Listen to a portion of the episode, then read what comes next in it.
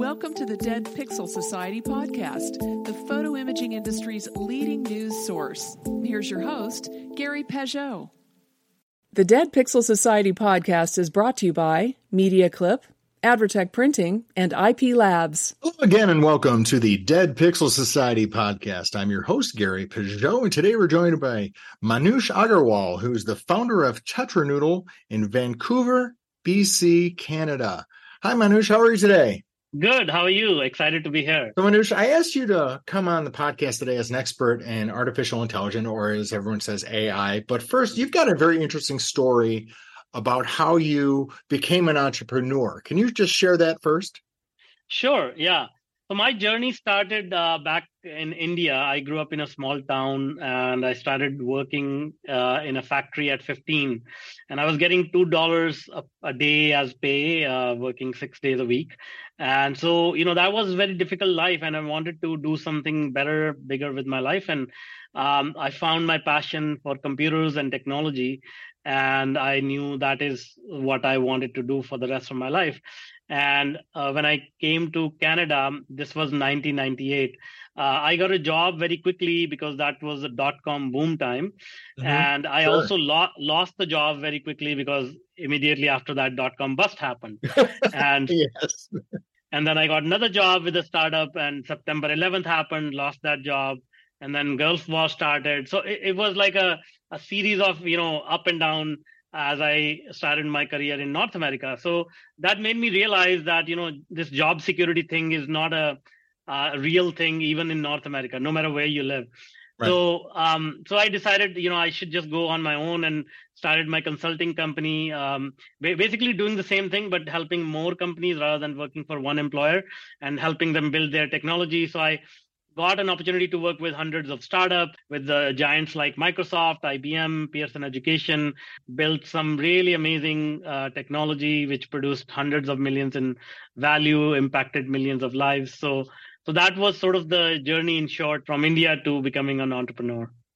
So when you started out in tech, what was the field, I mean, the area of tech you were involved in? Were you a programmer or a product manager? What was sort of your entree into that piece of the business? Yeah. Hardcore engineer, you know, coding all day. Like, you know, I just enjoyed it because I was an extremely introverted kid and then an adult. So I just enjoyed working with machines because they don't talk back and they don't, you know, throw tantrums and everything. So, you know, just like I used to work all day, all night.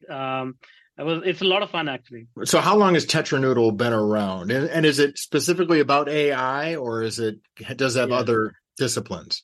Yeah. So interestingly enough, you know, this company, I told you, I started in 2001. Back then it was called Spider Communications. And, you know, coming from an engineer, you know, those were the marketing skills I had because I thought at that time web was new, like internet was called the web. So I named the company Spider Communications to go along with the web. And now around 2007, people were asking me, is this like a phone company you're running? Or so I said, okay, it's time to change the name. So the company has been around for like almost 20 years.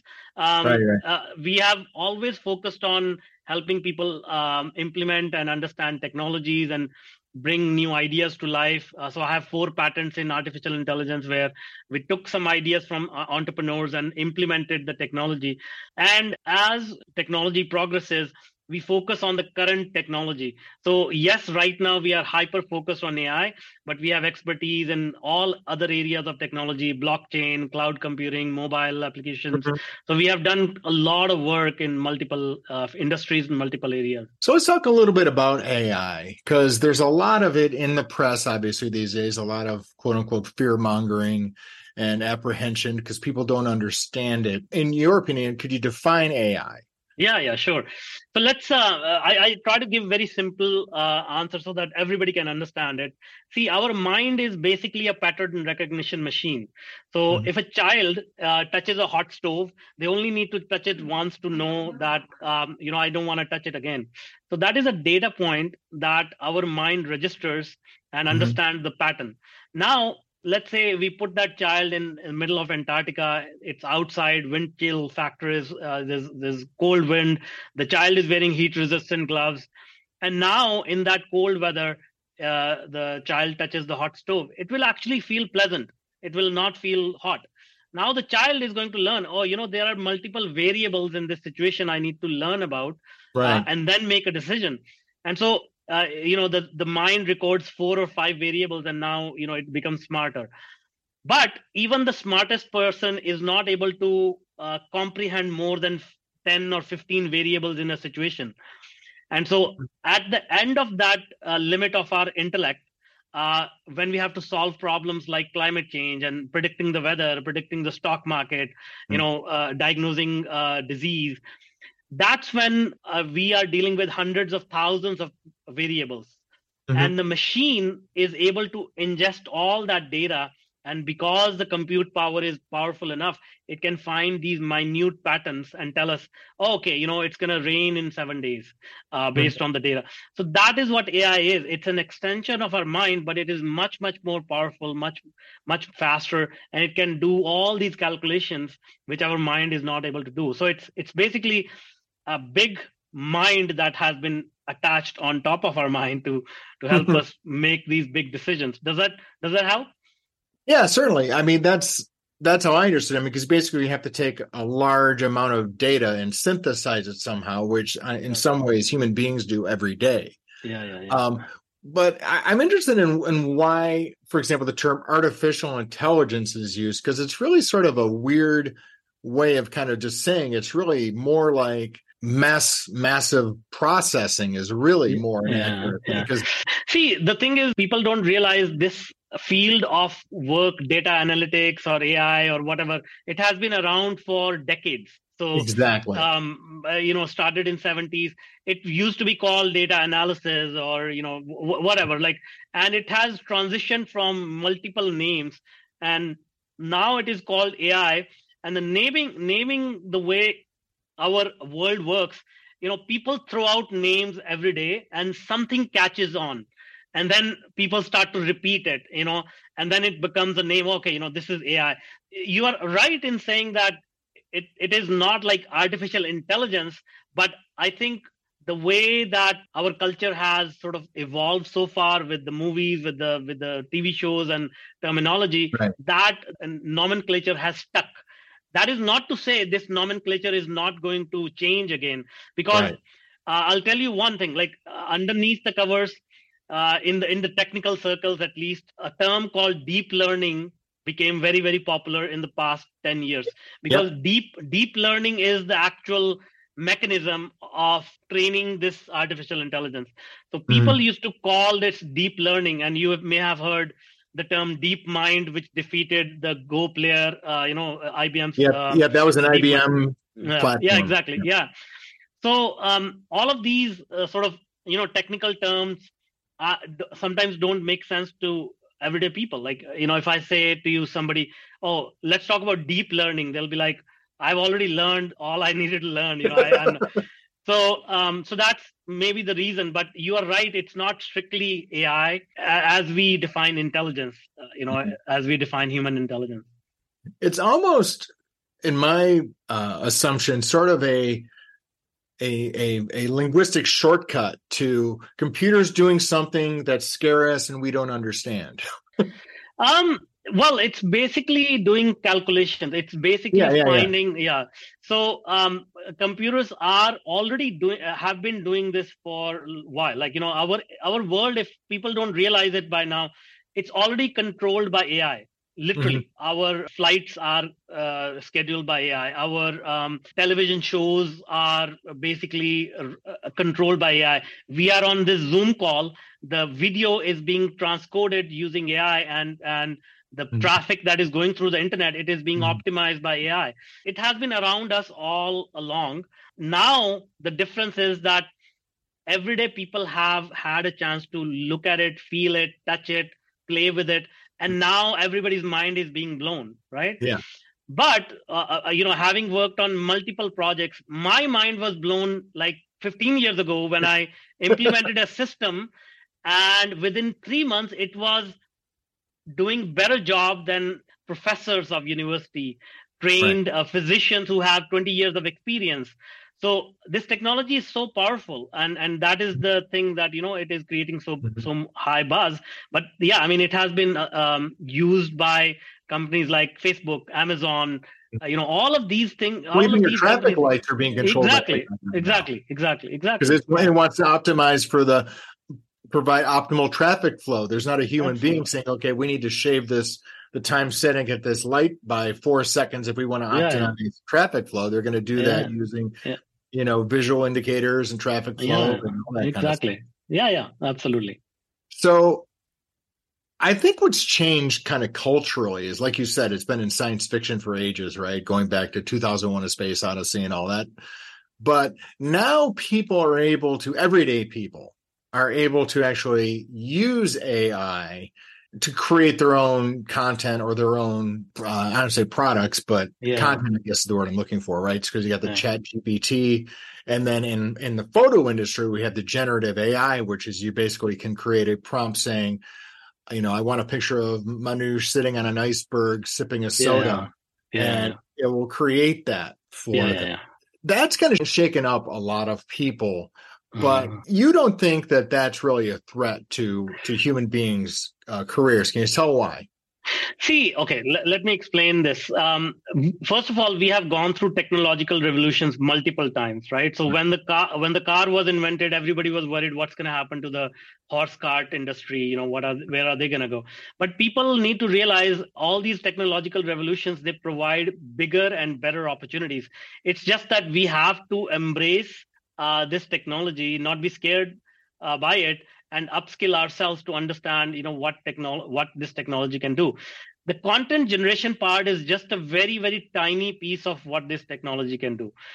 So think of the internet, for example. When the internet came along, we were excited about browsing like very static website. Somebody will just write some text on the website. HTML was the bomb. Exactly, right?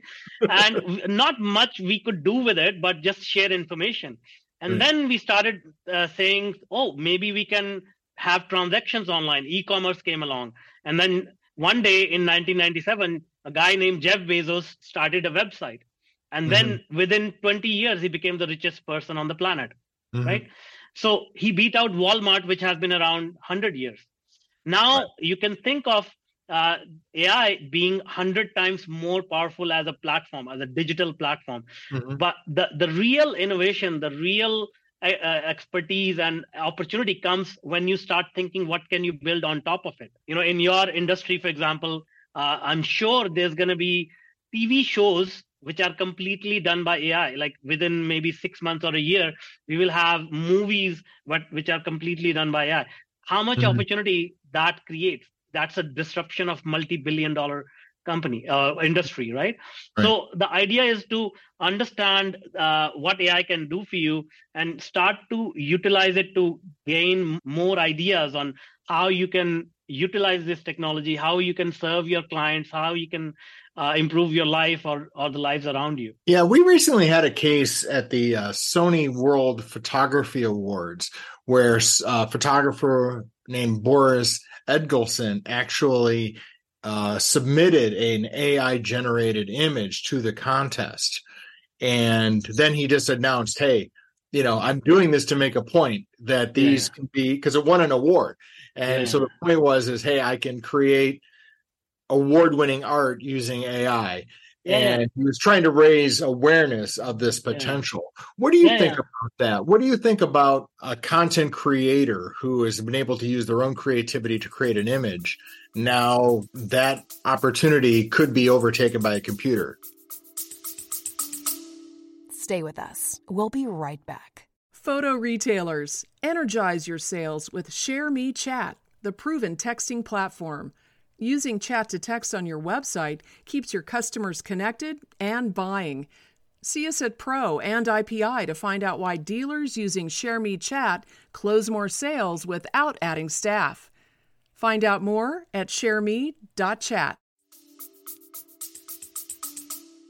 See, okay, so let's step back. Let's go back in history and see humans have always been passionate about expressing themselves, right? Sure. So when we go to ancient caves, people used the pigment to paint on the walls. Then writing came along, so they started using paper to express themselves. Then painting came along, we started using canvas and real paints and all that. Now then radio came along, TV came along, everybody started to express themselves. This podcast platform, we are expressing ourselves. So AI is another medium to express ourselves. Right? Now, if we start to get very technical, and nobody can take a picture without a camera. That's also a technology we use, capture an image and express what is in nature.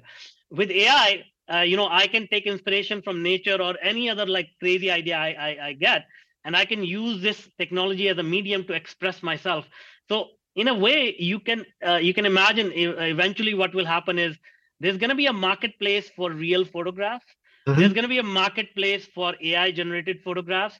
And there's going to be a marketplace for probably a morph of a real photograph by AI. Like, there's going to be all these people, producing content or art. And there's going to be appreciation from people who gravitate towards that kind of art, right? Right. No, yeah, I don't disagree. I don't see it as a threat myself. I was just saying that, that was sort of a very recent news story that happened, and because I don't think people were prepared for the idea that there may be a marketplace for an AI generated artwork or photograph or something, and it's just another form of expression that maybe someone doesn't have the ability to go to Iceland to take pictures of the ice floes there, but maybe they want to create that image for themselves, and they can do that using the generative process. Yeah, exactly. How long? You said you've been doing this machine learning AI type stuff for 15 some years. So was that as an actual researcher, or did you work with companies who are developing the platforms? I'm just curious because it does go way back, and I'm curious as to when the light bulb went off for you. Well, no. So I'm not a researcher. I'm more mainly pretty much I have education, a master's degree, but I'm more action oriented. So everything I've done is in the marketplace. So I'll give you a couple of examples. Like we worked with a university and a education company to create a platform to help students complete their degree program. So the problem students face is that when they enroll in a degree program, in a first couple of years, they realize this is too difficult for them or this is of no interest.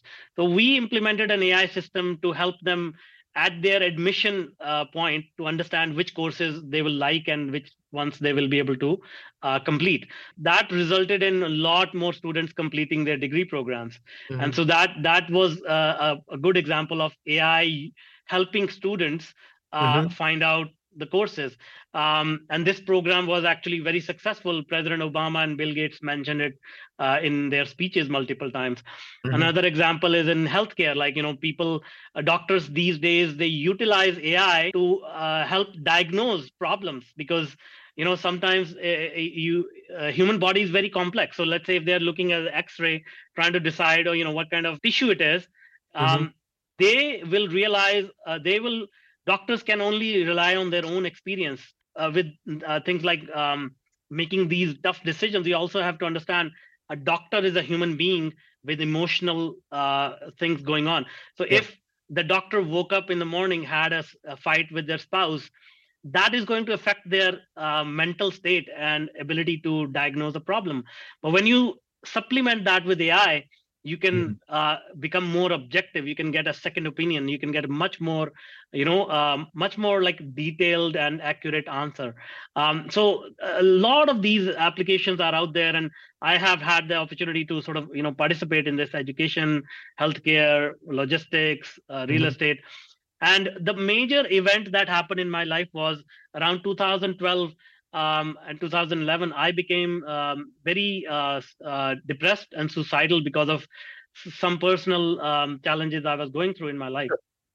And so I knew I needed to get out of that mindset, and I needed to find solutions. So I went into meditation, and I started learning about our human mind, psychology, neuroscience. How does our mind create our reality? And the thoughts that we think, the stories that we tell ourselves, that's what manifest. Mm-hmm. And so when I realized that AI is actually doing that, it's an extension of our mind. It mm-hmm. is actually impacting us in both ways. Like our mind is impacting AI, our AI is impacting our mind. And when I, so the evidence of this is like, you can see Facebook, Twitter, LinkedIn, all of these platforms are creating our worldview. That is how we start to think because we consume this information, but the underlying infrastructure on all these platforms is AI, right? Mm-hmm. So AI is shaping our worldview mm-hmm. and vice versa. And so now I started thinking, okay, if I can utilize things like meditation to fix my mind, maybe I can help other people fix them, not fix themselves, but like realize the power they have in their mind mm-hmm. using AI. So these are some of the things mm-hmm. that when I realized, I became super passionate about it, started diving mm-hmm. deeper into it. Yeah, I was going to ask you, that was one of the questions is on the list here, was what does meditation and AI have in common? Yeah, yeah. So can you kind of share the link? I think that's something that people have broadly not been aware of. Yeah. See, meditation is basically going inside your mind, looking at your thoughts. So most people have these misconceptions that meditation is about getting lost, getting your mind empty, like no mm-hmm. thoughts at all. I don't think that is even possible. So basically you have these thoughts and you start to observe your own mind, observe your own thoughts and the stories that are going on. We all tell ourselves all these stories about the past, the future. And if you just stop and think about what's going on in your mind and start to observe, you'll see mm-hmm. what stories are going on. And the problem is that 99% of the population, they have negative stories going on in their mind. Mm-hmm. And meditation is about separating out that subconscious mind in which these stories are playing and your conscious mind so that you can observe these stories and you can change these stories into more positive stories, right? So mm-hmm. one way, and this will be a powerful tip for people who can apply this, try this, go to ChatGPT, write a story about your future, the way that you want. Let's say you want to go to Disneyland with your kids, mm-hmm. Go to ChatGPT, write a detailed story about how you went to Disneyland. Maybe you didn't even go yet. Mm-hmm. Just say, I went there, I had ice cream, I went on this ride, blah, blah, blah. And ChatGPT will give you like very detailed story. Read it to yourself out loud for 5 mm-hmm. days, 7 days, and see what happens. Mm-hmm. You will literally experience what meditation feels like. Oh, interesting. Okay. So you can actually, because that will help you visualize the future you're trying to reach. Exactly. Yeah. Interesting. I had not thought of it that way. That's pretty cool. Are there other tools that people should be aware of, AI tools that are readily available that could be helpful in this way? So one thing I say to people is like, right now, there's a wild west of tools out there. So if I name one, tomorrow it's going to be outdated. I say to people, stick with ChatGPT and then do two things. One I already shared with you, but I'll go into detail. The first one is ask better questions. Mm-hmm. Okay, because as human beings, we don't know what other people want. We don't even know what we want, is seriously. And so because the thing is, we don't ask better questions. We don't ask detailed questions. We just stay at the surface. I'll give you an example. If I ask 10 people, what do you want in life? 9 will say, I want to earn $1 million. And right. I say, okay, you want to earn $1 million? Here's $1 million. What are you going to do with it? It's like, take some vacations, maybe like they are not really clear on exactly what they want $1 million for. They just know, $1 million is a cool thing. Yeah. So if you use AI, you can actually start to ask better questions and say, if I had $1 million, what are some of the things I can do with my life? And then you can start to get specific, not only about yourself. You can talk about your customers, your audience. You can say, you're serving photographers or the industry. What are some of the challenges that photographers in Michigan are facing? Mm-hmm.